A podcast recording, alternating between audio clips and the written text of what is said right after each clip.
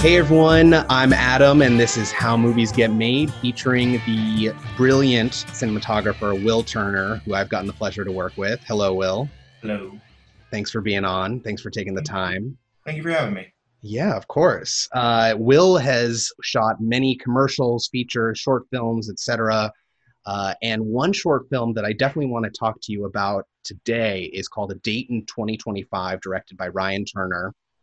And this short film is available online uh, on YouTube, has over 6 million views. First, we'll talk about how Will and director Ryan Turner pre visualized their entire movie. Then, Will analyzes his camera movement choices. And then we wrap it all up with some lessons we've learned from happy accidents on set. Wake up, Daniel. Wake up, Daniel. Seriously, wake your sleepy ass up, Daniel. Need to ask that girl out on a date. On a real date. None of that VR BS. If you don't spend time with another real human being soon, you're going to kill yourself. Just because you're a cell, Daniel, doesn't mean you need to live in one.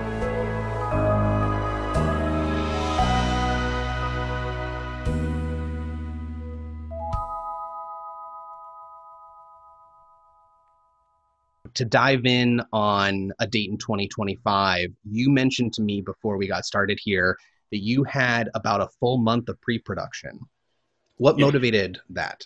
What Ryan ended up doing is he would go out and shoot the movie before we'd go shoot it. You know, he'd just go with a couple friends and, um, you know, just re- they'd hold the script and he just had a little handy cam he'd film it. And we ended up reshoot, like rewriting because it just wasn't working. The script just wasn't Hmm. at a place it needed to be. You know, uh, you read something on paper and it's like, okay, this makes sense. This is good. And then you see someone act it out and it just doesn't it, it, what's on paper doesn't translate to what's on screen but that that kind of just really elongated the process of pre-production um, you know we had to scout for sci-fi locations that's not the easiest thing to do we're going kind of more classical sci-fi with everything's big and grand um, and there's a few there's a few locations in la but it's tough and you have to Yeah. we we scouted a few places, like a few studios that just didn't didn't click enough. It wasn't. It was like it was kind of more of that grunge Mm, look, not the not the clean look. We were going more of a more of a clean style. Um, yeah, what's that location that that is the exterior or maybe it's an interior, but it felt like he had gone from his room to this other place to go on the date. What is So- that location? It was amazing. that is, uh, I believe it's Emerson College. Oh, okay. uh, in Hollywood. I think it's Emerson. Um, and they've I've actually now that I've shot there, I've seen it in a few other a few Mhm. other TV shows. Um, It's funny how you recognize that stuff like you do an actor, and once you start shooting a lot, Yeah. on LA. Um, so that and I think I believe those were actually the dorms that you end up seeing. Like I think they've got a bunch of dorms outside, and it's this weird building in Hollywood that you never see. And then once you've been there, every time you drive by, you're oh yeah, there it is again. hmm hmm It's next to the Netflix building. It's kind of Right. over that. That It's on Sunset, I think. Yeah. Yeah. and it's. I mean, it's a really cool design. Yeah. Yeah. Interesting. So you were adjusting your lighting plots and and shot designs throughout this month of pre-production. Yeah, and also then with we had a lot of constraints at our location, um, so that took additional. Yeah, I, I think we really we had a look that we were trying to aim for, a very glossy, Mhm. clean look. Um, but you know, you, we could really only kind of find that with angles. Then we found our location, and then we sort of started changing the lighting around. I didn't, I didn't go into, um, I didn't really shot list with a lighting diagram earlier on in this one. It was more because there there were too many other obstacles to kind of work around. Um, a lot of it just being logistics. This Right. this You this had a certain set of givens, whether it's the location or the time constraints, and then you had to kind of make it work. Is what you're getting at. Yeah, and then so lighting, lighting, it's important, but it kind of took a bit of a back step to just you know trying to trying to film the angles on this guy you know a certain way it's like we tried to find the soul of it i think with the like the shot list the soul of the shot list never changed it was just Mm-hmm. like okay you know this this entire scene is now gone you know the end like the ending kept changing the ending was the big thing that kept Mhm. changing Well, it seemed like you had another constraint that. I, tell me about how this came about. Shooting at different frame rates. Yes. So the original purpose of doing that, so we shot 48 frames a second. You know, the standard's 24. Um, we wanted this to be t- output at 24. Um, but what I did is I shot HDRX on the Red Dragon, which allows you to shoot your standard, just normal exposure, and then it has a second exposure it shoots simultaneously I think we did ours three stops under. Um, and the, the, the purpose of that was our location. We were on, I think, the fifth floor down in the warehouse district, like at some, some artist loft. Um, there's no balcony. The windows are in the background of all the wides. Um, and it wouldn't have been easy to bring that exposure down and wouldn't have been easy to bring our exposure up. So the goal was shoot HDRX, blend those two together. But if you do that at 24, um, the way that HDRX works, it uses your shutter speed to change that exposure. So it's shooting, Mm, you know, your more open shutter, and then there's a because it's a digital shutter, kind of you end up getting just part of the exposure on the uh, what's called the X track, which is the, the darker track. right. Um, so if you shoot that at, 20, at 24 frames, you have you have a lot of motion blur in your 24 frames standard track, and it doesn't it doesn't blend with your sharper shutter of your X track. So you've got like kind of those weird blurred lines, like your blurred edges, and and um, but if you 48, your shutter's a little bit quicker and it, it just it's easier to blend. So the original idea was blend both of these, add a motion blur, convert it back to 24 frames a second. Hmm. So we end up getting this like very smooth, smooth, high dynamic range. Um, it also lifts your shadows quite a bit by doing that. Um, the way that the blending sort of works. Um, Even though it, one of the versions is a little underexposed.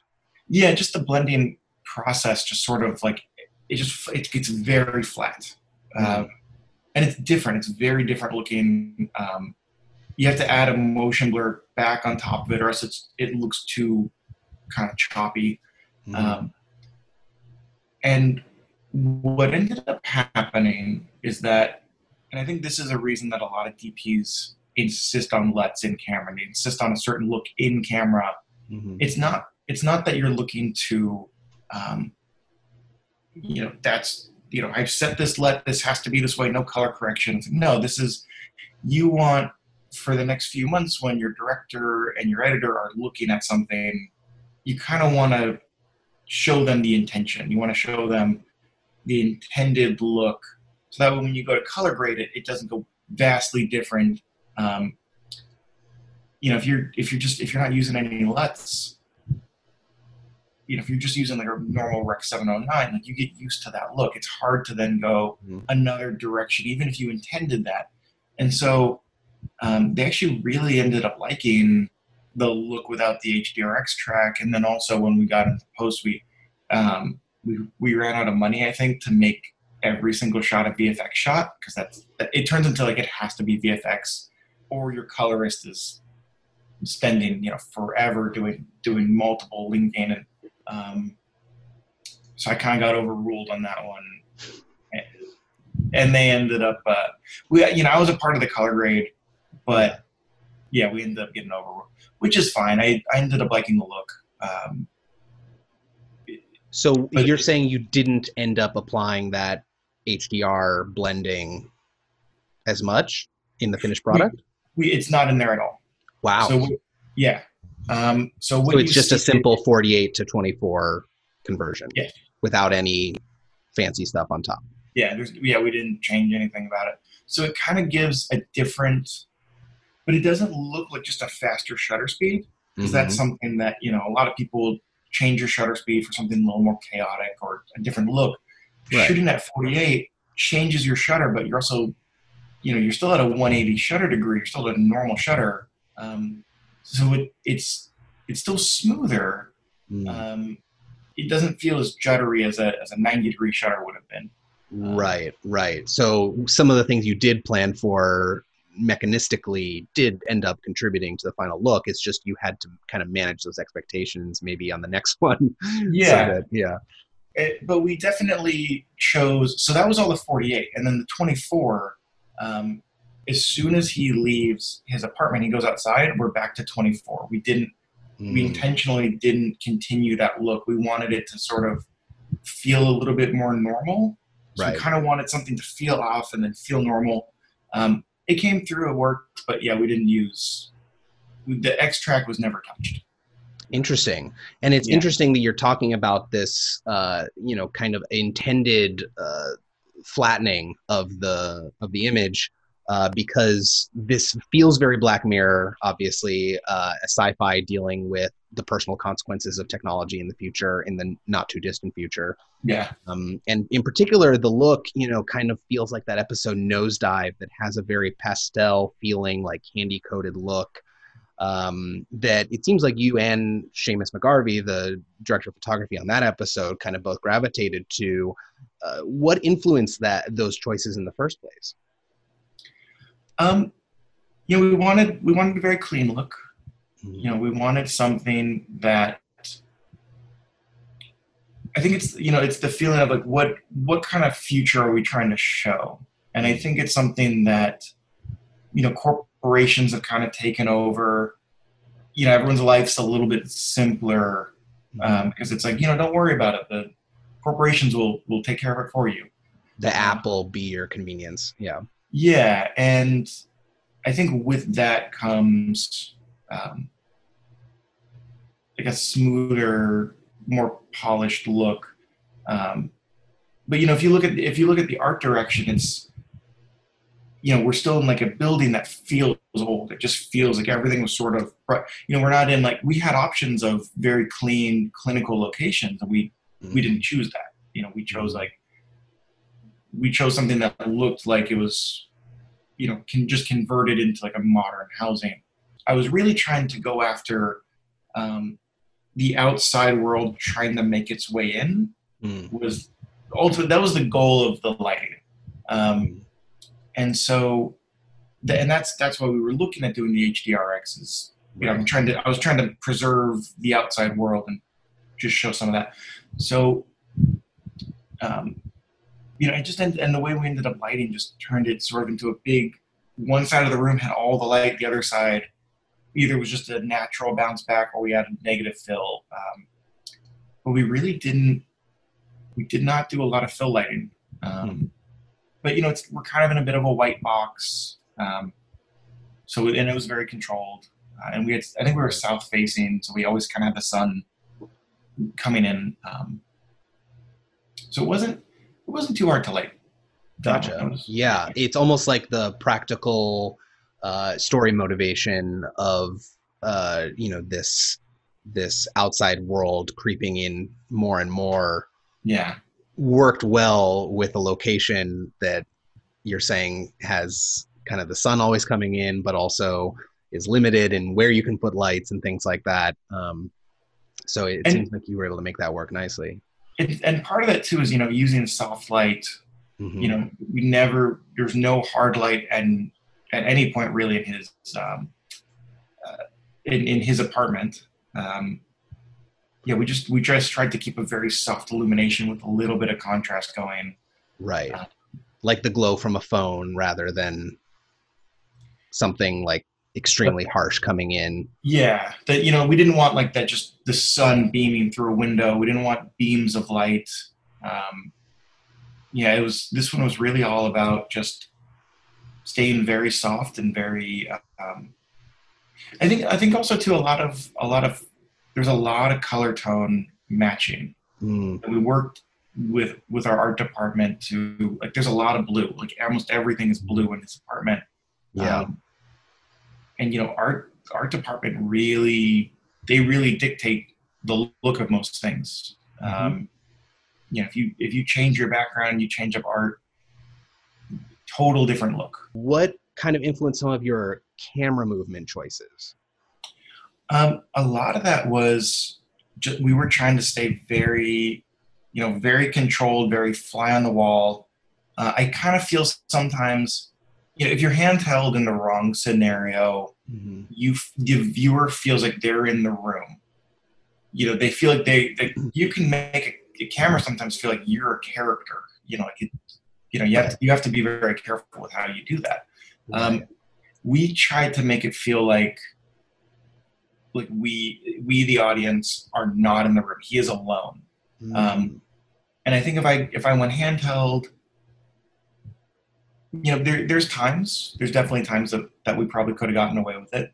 Mm-hmm. Um, but I didn't want to distract. I didn't want the camera work to ever distract from our from our character and what he was doing. And and, and I never want. I always wanted to feel like he is alone. And you know, a solitary camera never feels like you know that there's someone with them.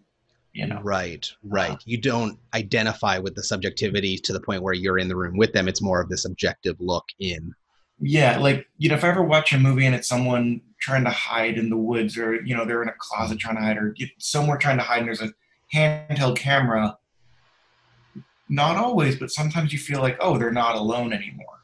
Mm, and that could lead to like oh if someone's chasing them mm, yeah you don't want them to feel alone but if if the story is that they are alone and you're handheld it's like well the only time you're handheld is when there's someone with you um, Interesting.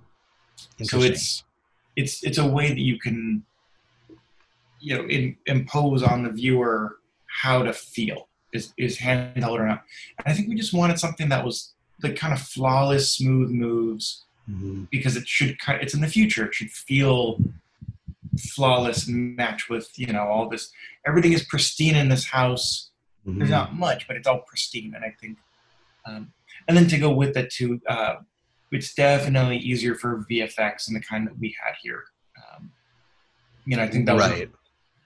that wasn't a major contributor to it but it was definitely like hey if you're gonna knock not go out it also makes vfx on like you know a little short film where we don't have a lot of money Mhm. it'll help speed up that process. It'll make his life easier. Um, sometimes VFX, you know, it looks a little funky. If you always, you should always move the camera when you're doing VFX. Right. But you know, because if it's just on a tripod, that looks fake too. So you need to kind of move a little bit, Mm. but you don't. Um, you don't want to go so handheld that like the viewer has no idea what's happening. Right, unless you're doing a movie like uh, Cloverfield or something, where the idea is to like kind of have this lurking thing in the background. But to your point, this film, A Day in 2025, is much more about we are looking in on this world that is not ours, and it's a character that's not us. Probably because of some of the morality tale aspects of it that you know we find out from watching the film, which you all should. What kind of discoveries and explorations did you get to have with Ryan and Sasha in in the filming of this this movie? there's one big master shot that we really kind of live mostly in. Hmm. Um, we had a ton of shots planned. We were running out of time that day. I think that was our last day at that location. Mhm. Um, and we set down this big dolly track, and the, the intent was okay, we can shoot this angle from here, and then we'll cut to this shot. And during that process, we'll move it to the next spot and just keep shooting. And it turned into this moving master that it was never intended to be, but it completely worked. Just you know, getting a certain, um, uh, just you know, point A to B to C, Mhm. dur- you know, during his speech, and it, it ended up working out really well. Um, Interesting. So the constraints of what was a three day shoot, right? Very impressive Yeah. for three days to get this much uh, this much coverage in general. And and so you were just running out of time, and you weren't planning on moving the master at first. we we had a series of we had like 10 shots and like an hour to get through those um, so we just set a dolly track down where okay we're you know we'll take this shot and move it to here we'll take that shot move it to there Hmm. and we'll just dolly between them um, and the dolly ended up becoming the thing, and it, it sort of evolved that way. Um, you know, very quick, and it just it, you know you see a performance through the lens, and you're like, okay, no, I don't. We don't need any other shot. Like that one worked. Um, yeah, and it's cool for that moment too because he's about to break out of this box. Yeah. So that seemed to work really well. Um, then we also had a bad a bad one that really affected the film. Um, so we go to the we go to uh, the college where we you know we do the outside exterior like the big sci-fi looking place. Um, we had a Steadicam operator that day. Hmm. There's no Steadicam shots in this film. Mm-mm. Um, so what happened is they have these huge lights that light up the entire um, exterior facade of of this college, and we're talking like 20 just massive lights. Um, I think they're HID lights, but I'm not sure. But they're we found out that they were on a timer, and they went off at it was like 10:45 or like 11:45. Like it wasn't the time that you would assume they'd go off, Mhm. and no one ever we never checked into like Right. into any of that, I guess. Um, and the location never told us that the lights are on a timer. So we had shot everything else. The Steadicam was the last shot of the day, and we were going to take him from the bridge um, to to our actress, like do one big smooth following, you know, leading like we'd rehearsed it, um, and then all those lights turned off, and they wouldn't they wouldn't turn it back on. Like, you know, we're already that's our last shot of the whole film that we're about to shoot, and it just uh, we didn't end up getting that. So there was a little we didn't need it. It wasn't necessary. You know, the story still told the same way, but there's an you know we were ready to go, and it like the camera was on the vest, like he was ready to shoot. We'd already rehearsed one. Wow. We should have shot should have shot that rehearsal, um, Mm. which I don't often like doing. And I do. So, and yeah, when we shot together, we noticed that. But yeah. Um, but yeah, so that that was a that was also an accident, you know. Right. But you didn't need it after all. You know, it, it- you end up with No. a, a nice, you know, confined moment with the two of them. Yeah, and I, and I wish we had more shots at that location. That was very limited. I kind of hmm it's you can point the camera any direction there. It's and you can get some really cool stuff. Um, I bet. but it just turned into we could, you know, we had a company move to that spot. We had four or five hours to do it all, um, and it, it it was about the two people meeting up and getting that moment right. It wasn't about anything else other than you know he shows up, he looks at her, and then you have to get them together. So Right. um, you you know, we had to prioritize the other stuff first, anyways. Yeah, Make sure those beats were captured. But yeah. Yeah, and we um and that was a that was a pretty decent lighting package that we had to use for that area. You know, we didn't Hmm. we didn't have it, the biggest budget. We didn't have a ton of lights, but um you know, we had enough to to do what we needed to do there. Okay. Yeah. Well, sometimes that's how movies get made. So Yeah. thanks for taking the time, Will, to talk about your process on on all this. You can catch more of Will's work uh, on his website, turnercinematography.com, or on Instagram at turnercine. Thank you. Thanks. See you later.